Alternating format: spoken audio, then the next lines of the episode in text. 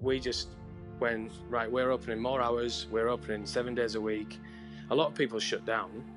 For us, it was like we're going into overdrive because we had so much to potentially lose, and there was that un- uncertainty when people see basically like the fear of God in you because you just don't know what's going on. I think people really, really rallied and supported us, and the village is just is brilliant. This is the Deep in the Weeds podcast. I'm Anthony Huckstep. It's hard to fathom, but during the series, we've heard from operators who opened restaurants during the pandemic. Some had little or no choice, others saw opportunity. Amongst all the pivoting, remodeling, and launching of venues, it's been clear how much family life hospitality workers were missing out on. Managing life work balance while everything you've worked for is put in jeopardy has made many work harder than ever, but also try and get a greater sense of connection with family too. Richie Dolan is the co owner and co head chef of the Hilltop store and Hilltop at the Lodge. Richie, how you going, mate? I'm good, mate. How are you? I'm good. About a week um, after the pandemic, you'd planned to open a restaurant just literally a week after they sort of forced the closure of restaurants. What, what was that period like? Yeah, well, it wasn't like we wanted to open it just because they'd, they'd shut it all down. We were it was a long time in the process, as as you can imagine. The um, the whole ins and outs of trying to get a restaurant up and running, and suppliers, and um, getting all that all that work, get the workmen in, and um, get them going. It was it was horrible. It was daunting. It was um, the panic. We hit the panic button, and we just stood. We put the kids to bed one night, and we looked at each other, and it's quite emotional talking about it now. We just, yeah, we just didn't know what to do because um, we were we were set to open up on the fourth of April, and everything got closed down on the twenty third of March, and we didn't, and we, you didn't you didn't know whether it was real or not and then it was then it became very very real and it was like shit we've just got um you know we're talking hundreds of thousands of dollars up you know up up on the line here and um and it was going to be like um guaranteed income as well uh good to go because we were first offered it uh, hilltop at the lodge um which is our second venue. We were first offered that um as more of a, a wedding destination um, and they had 28 weddings booked in for the year. Wow. And you, I'm sure as people that are listening know, know what the overheads are on um, set set menus and weddings and stuff like that. There's, there's, there's money there's money to be made on it. Um, and it was guaranteed for us. So we were like, right, yeah, we'll go in. We we know what we know what we're up against. We haven't got the we haven't got that um, backing as such. So, but we can do it ourselves because we know that the the functions are there and we and it's guaranteed. So, and then this happens, and it was just like, holy shit.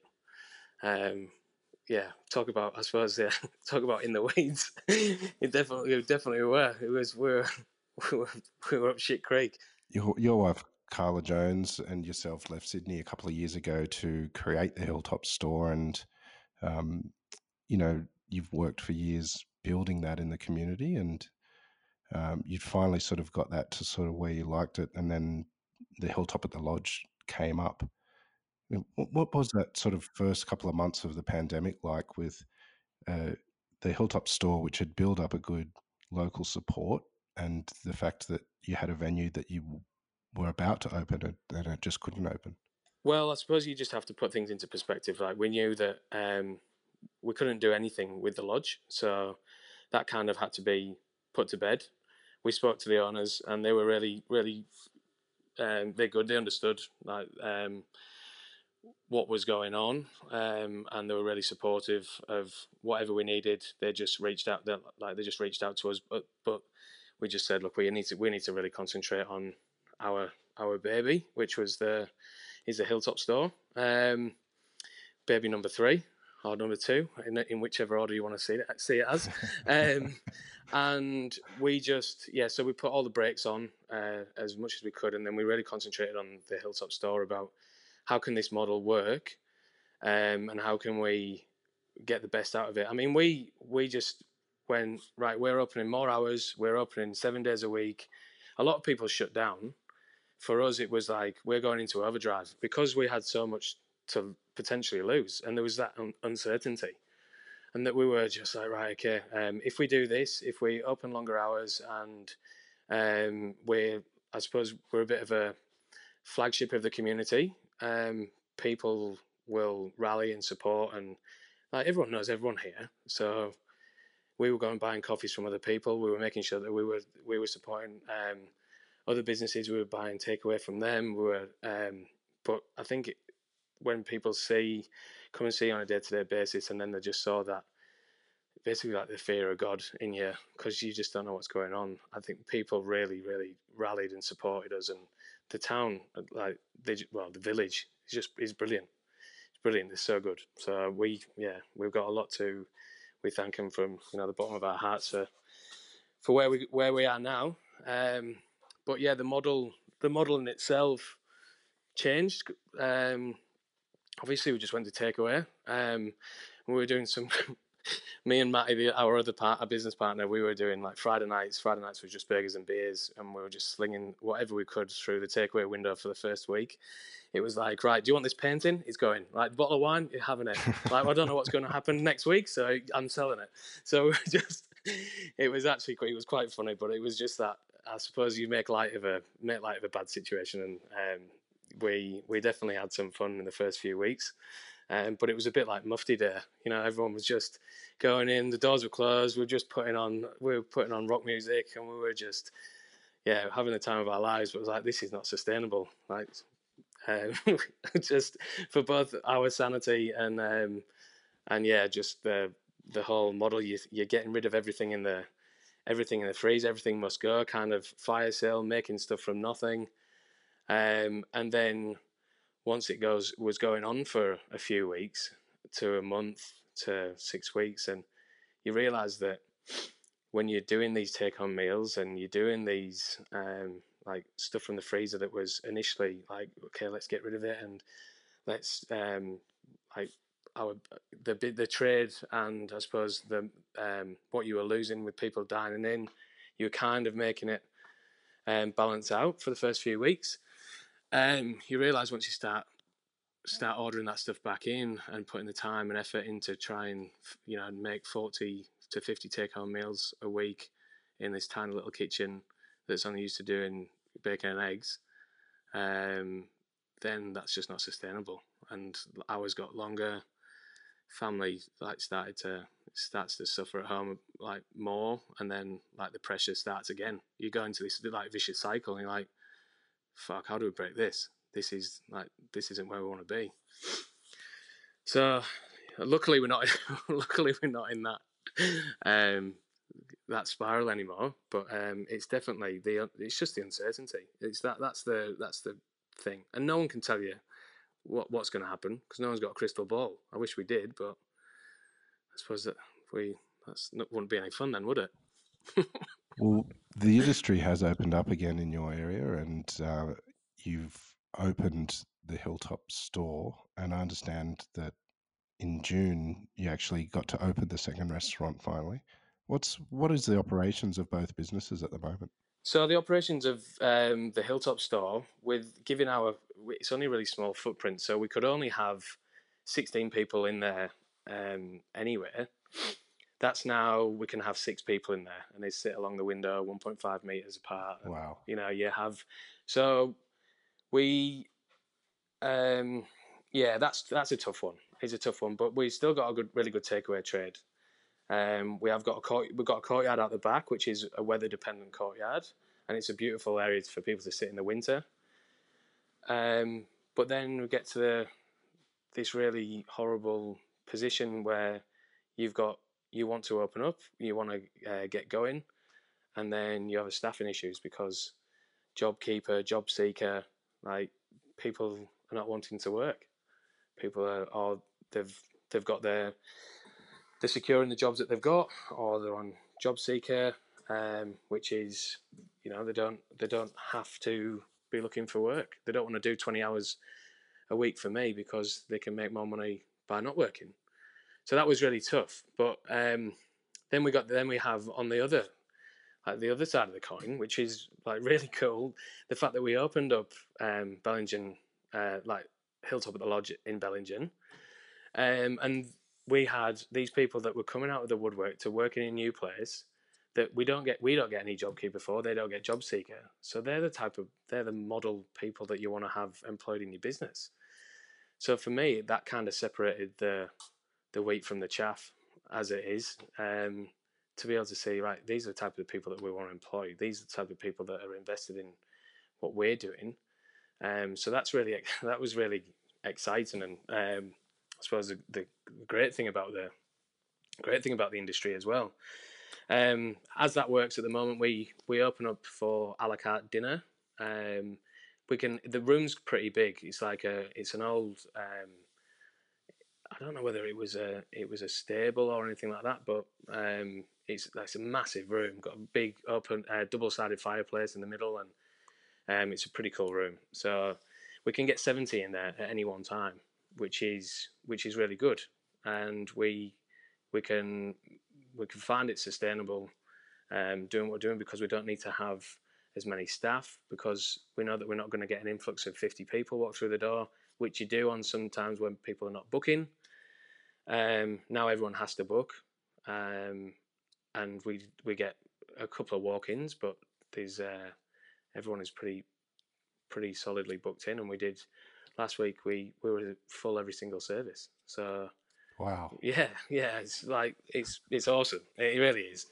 We, they're supposed to be their the quietest month in August in Bellingen because they have this winter music festival in July, which obviously got cancelled. Um, and they're like, oh yeah, we we're going to see a real big downturn now, and um, we just we've been getting stronger and stronger each week. So I'm just hoping that that can continue on. You made a name for yourself at Chiswick, and Carla Jones made a name for herself at 414. But you both left Sydney to do the Hilltop. Why, why did you make that move?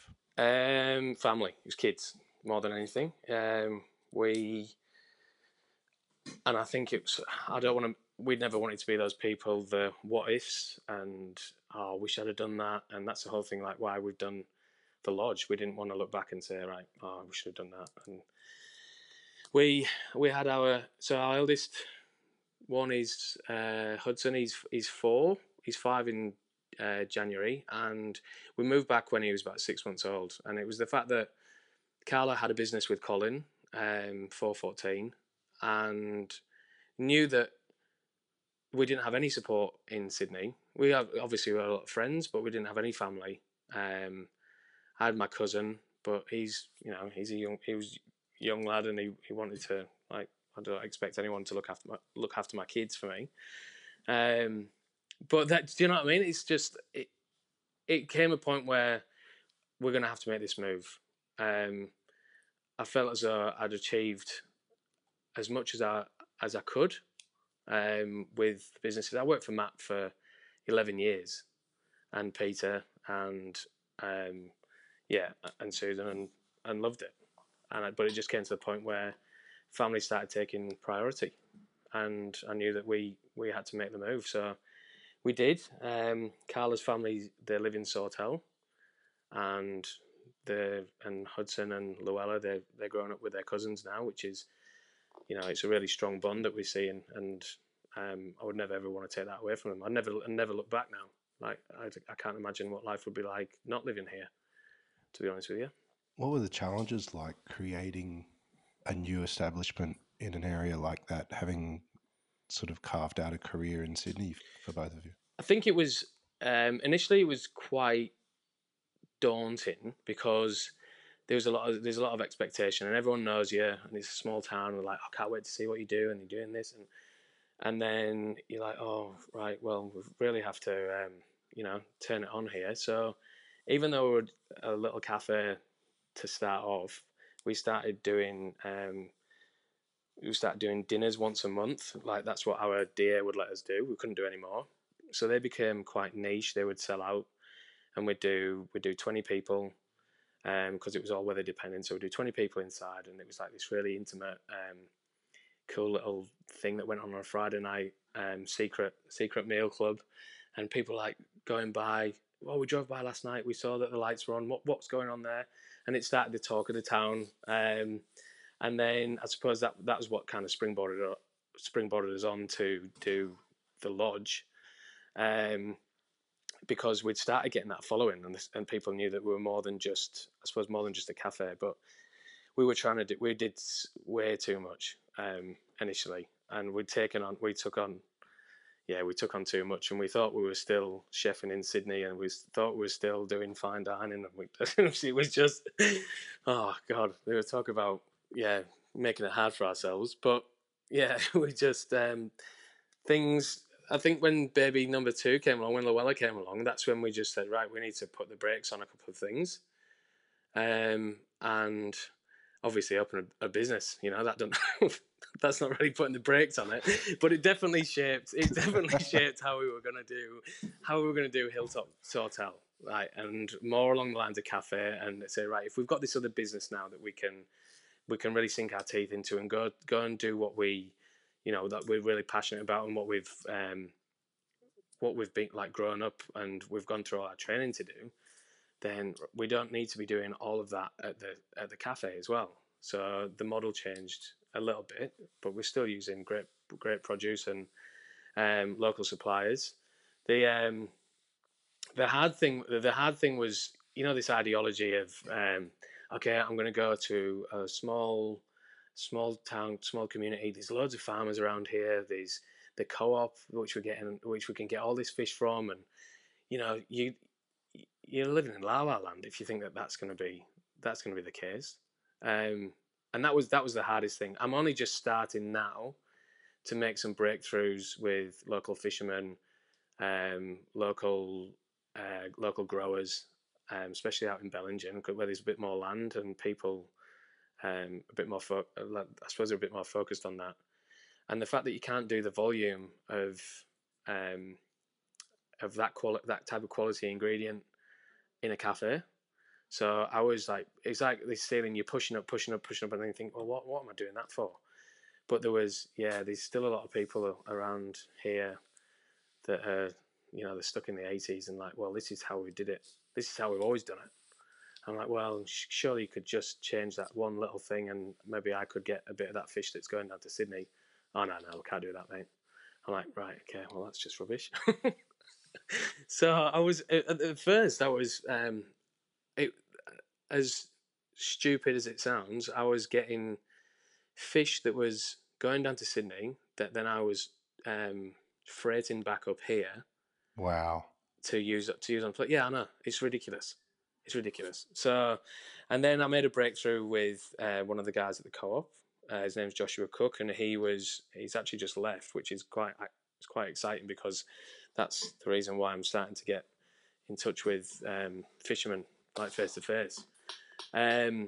But yeah, I started started to get more more of that um, more get more of that seafood, and then when we opened up uh, Bellingen, you can start getting more of these niche uh, vegetables, and then these growers that want to start growing for you, and then they come and eat your food, and then they're like, "Wow, wow! I didn't realize that that was what you did," and they take you a bit more seriously, um, which is great. So I'm starting to, that rapport's starting to build now, but you know it's only taken three years to get that going. three years and uh, a few, few few cases of beer, and then we'll just see whether they whether I'll, they like working with me or not. But that's all right. It's all good. You and Carla both have unique styles of cooking, but what really drives the style of cuisine at the lodge? Uh, well, we change the menu every month, which is really good. Like we're actually in the process of changing it today, um, and we just it's it's seasonal. Like that's it. We just we go and have a chat to the veg guy, go see what what he's got, um, and I think that we have come from background where we, I suppose we t- you try and treat the every ingredient with the same amount of respect, whether it's you know protein or whether it's um, being grown in the ground or whatever. But I think that the we've start we've gone away from the fiddly fiddly stuff and it's becoming more and more like good quality. Like if you were coming, if I if someone was coming over to my house, this is what I would like them like them to eat, but maybe just touch it up a little notch. But we're we're currently using some um, like there's a local octopus guy that we've got in. Um, so and he wants to get you know he wants to get his stuff on the menu. I think he's doing some work with Martin Seafood. So we're just there like right, okay, we know that octopus can be on now for the next three months. Let's just keep building dishes around that that's seasonal. We've got kingfish that we can pr- pretty much get all year round. So let's let's use that whether we use it for sashimi or whether we um, we're going to roast it up or whatever. Let's just let's just keep that on and let's keep trying to herald these people.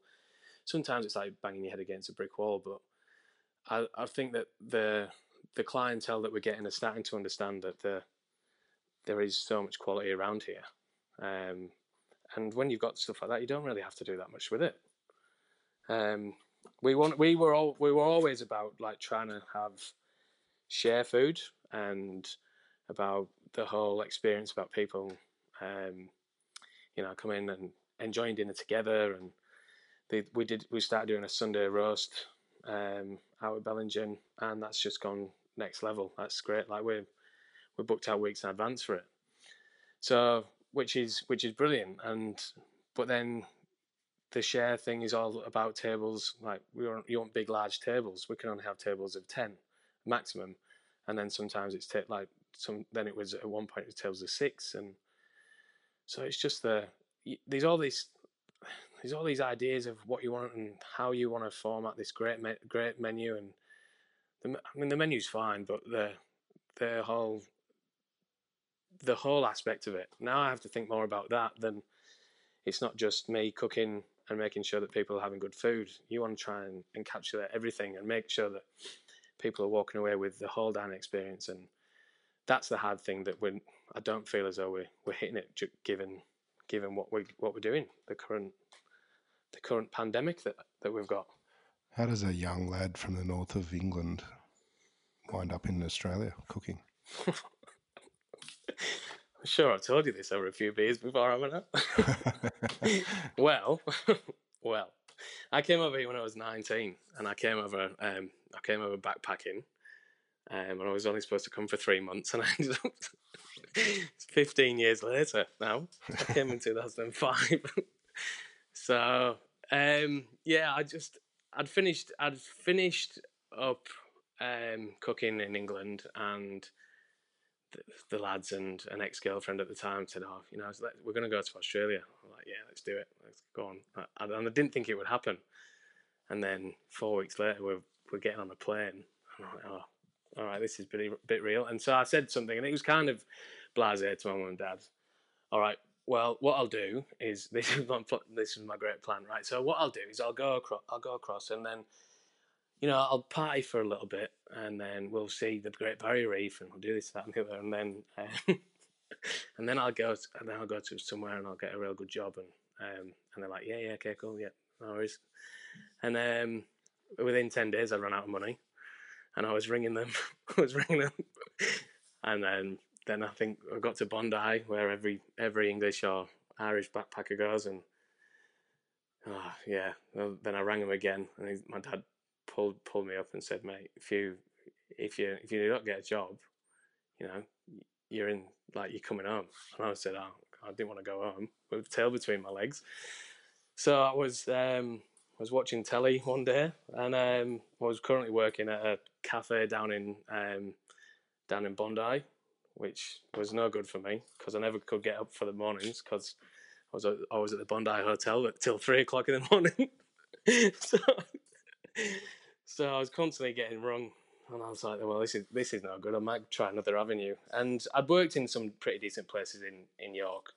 Um, I'd never gone down to London, but and I had like I had a pretty good work ethic, um, which was instilled to me by my mum. I mean, I was in the kitchen from the age of twelve, washing pots while she was she was a general manager um, at the hotel like up the road from us. Um, and then I saw this thing, and it was um, it was a documentary with Kempy on it and Matt Moran. Heat, heat in the kitchen, I think it was. And I was like, all right, okay. And then I looked down in the paper, and there was a job spot at Aria. Wow. Yeah, I thought, I thought, oh, well, I'll give him a call. And then I rang up and I said, "Oh, I'd just like to speak to Matt Moran, please, if I, if I could." And they're like, "They're like, you're dreaming, are you?" I said, "Well, it says call Matt here," and I said, "Oh, you can speak to someone else." So I spoke to Simon, and I went and did a trial the next day, which was, oh, yeah, it was like 14 hours, and then at the end of it, it was like, they just said, "Oh, do you want a job?" I went, "Yeah."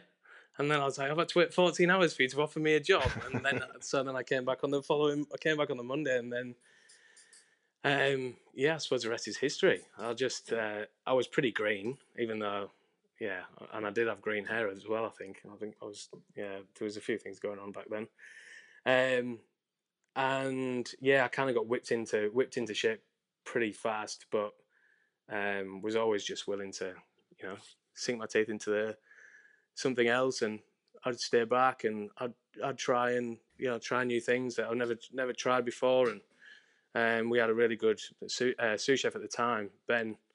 Ben Turner, he was yeah, he was amazing. He took me under his wing, and and uh, as he did with a lot of us um, back then, we had a, such a good team.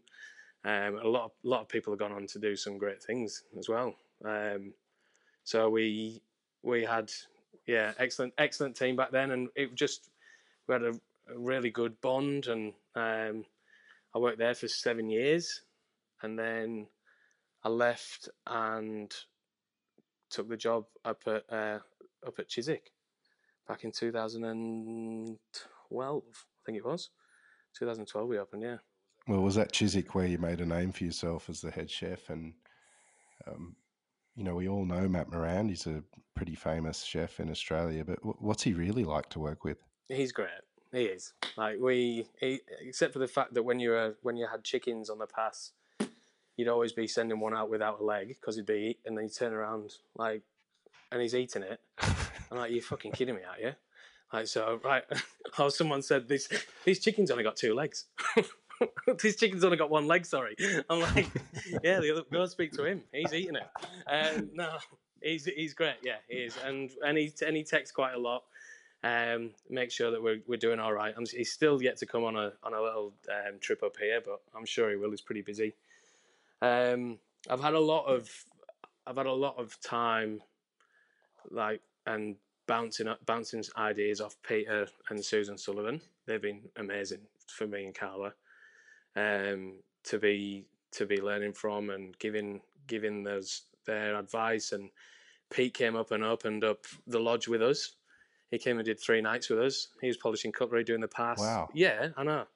And it's, I suppose it's a testament to what what I put into the businesses for them. Like he's now they're both giving giving back tenfold, and which is is quite humbling to be honest with you. And these guys, these young kids that we've got working for us, they're like, oh, you know, who's that old bloke um, with his who's that old bloke that's just singing random shit walking around the kitchen? I said, oh well, I, well, oh, he's just a, just this mad guy from Sydney that we managed to get up. But nah, it was and he he's coming up he's coming up quite regularly, and he goes and visits another friend of ours up in uh, Lennox, who's got the diner up there, Tim. Um, so it's really nice. That's uh, it's pretty cool, pretty cool what how that's unfolded. You mentioned a little earlier how you moved there for family, but the pandemic made you work a lot harder than you'd ever worked before. What's it been like trying to maintain that sort of life work balance and be there for the kids? Because you've got quite young kids. Yeah, it's hard. It, it is, and um, I never wanted to be that, be that guy that was, or be that dad that was never here. But unfortunately, this is a it's the real world that we're living in, and um, like we've moved, we moved up for the work life balance, and we haven't we haven't managed it yet, which is which is really tough. That's the hardest. I suppose that's the the hardest thing to uh, like own up to um, and we're working on it. We, I, I have, I was doing the, the, opening up at the Hilltop store in the morning, and then going to Bellingen at night time, and then opening up again the next morning at the Hilltop store, trying to think that I was doing the right thing for everyone, so everyone could have a bit of a break, and ended up that I was the one that ended up um, buckling. I, I was, I had to have a, I had to have a week off. It all came crashing down. So then Carla like stepped into my shoes she's like, right, Luella, you're not breastfeeding anymore. You're off.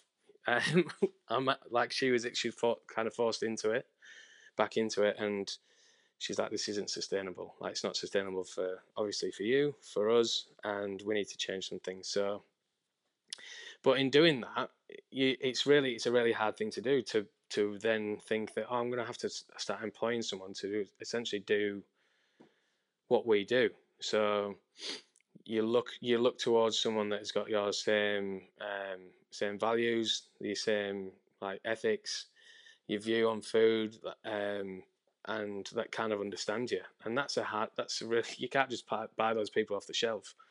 Like we're going through a. You're going through. The industry has already been go, going through a shortage of quality people, and it's not for for people in Australia. It's not a um, it's like it's, hospitality is a secondary thing. It's not it's not something that's taken. People don't do it for life, for essentially, really. There's very very few few people that do it. So to try and get some serious people, especially in the talent pool up here, is really really difficult. But the um, I get Tuesdays. I get Tuesdays with Luella. Um, I get mornings off. I've I've actually like stopped working um, at the Sawtell store. So I get the kids. So I have the kids on a on a morning usually, um, but then Carl isn't now doing that. So yes, I'm seeing the kids, but I'm not seeing her, and we're not spending like time together as a family. And so there's just a few little things that we need to start um, start, I suppose, working on and getting getting some quality people in there that we know that are going to look after the business as well because otherwise we're yeah we're to um, we're to stitch ourselves up aren't we? Massively. So we're on the lookout. If anyone's out there listening this is a plea. It's a call to arms. Well richie you and you and i uh, know each other quite well and um, you know there's stories we could tell particularly from a trip to new zealand that aren't for this podcast. Um, but there is a question that I've never asked you that I've always wondered is that who's the better chef, you or Carla? Oh, it's, it's bone of contention, this one, isn't it? Uh, hopefully she doesn't listen to it. I don't know. She's. I think she's. She's definitely. I'd say she's more the um, more of a well-rounded chef, um, but she's more. Yeah, I don't know. It's a tough one. Like she does pastry, she's the she does pastry. She can cook meat. She can cook fish. Da, da, da, like she can do all that. I like I, I don't do pastry. I've never done it, so I wasn't allowed over there. Uh, so I said she's probably she's probably more rounded than me, but I don't know. We should have a cook off. We'll see how we go.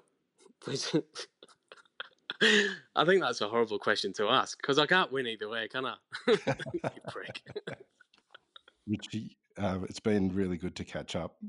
Um, good luck with everything moving forward. Hopefully, hopefully, um, you know, all of the restrictions ease pretty soon, and everything can get back to normal, and you can uh, get some normalcy back in your life.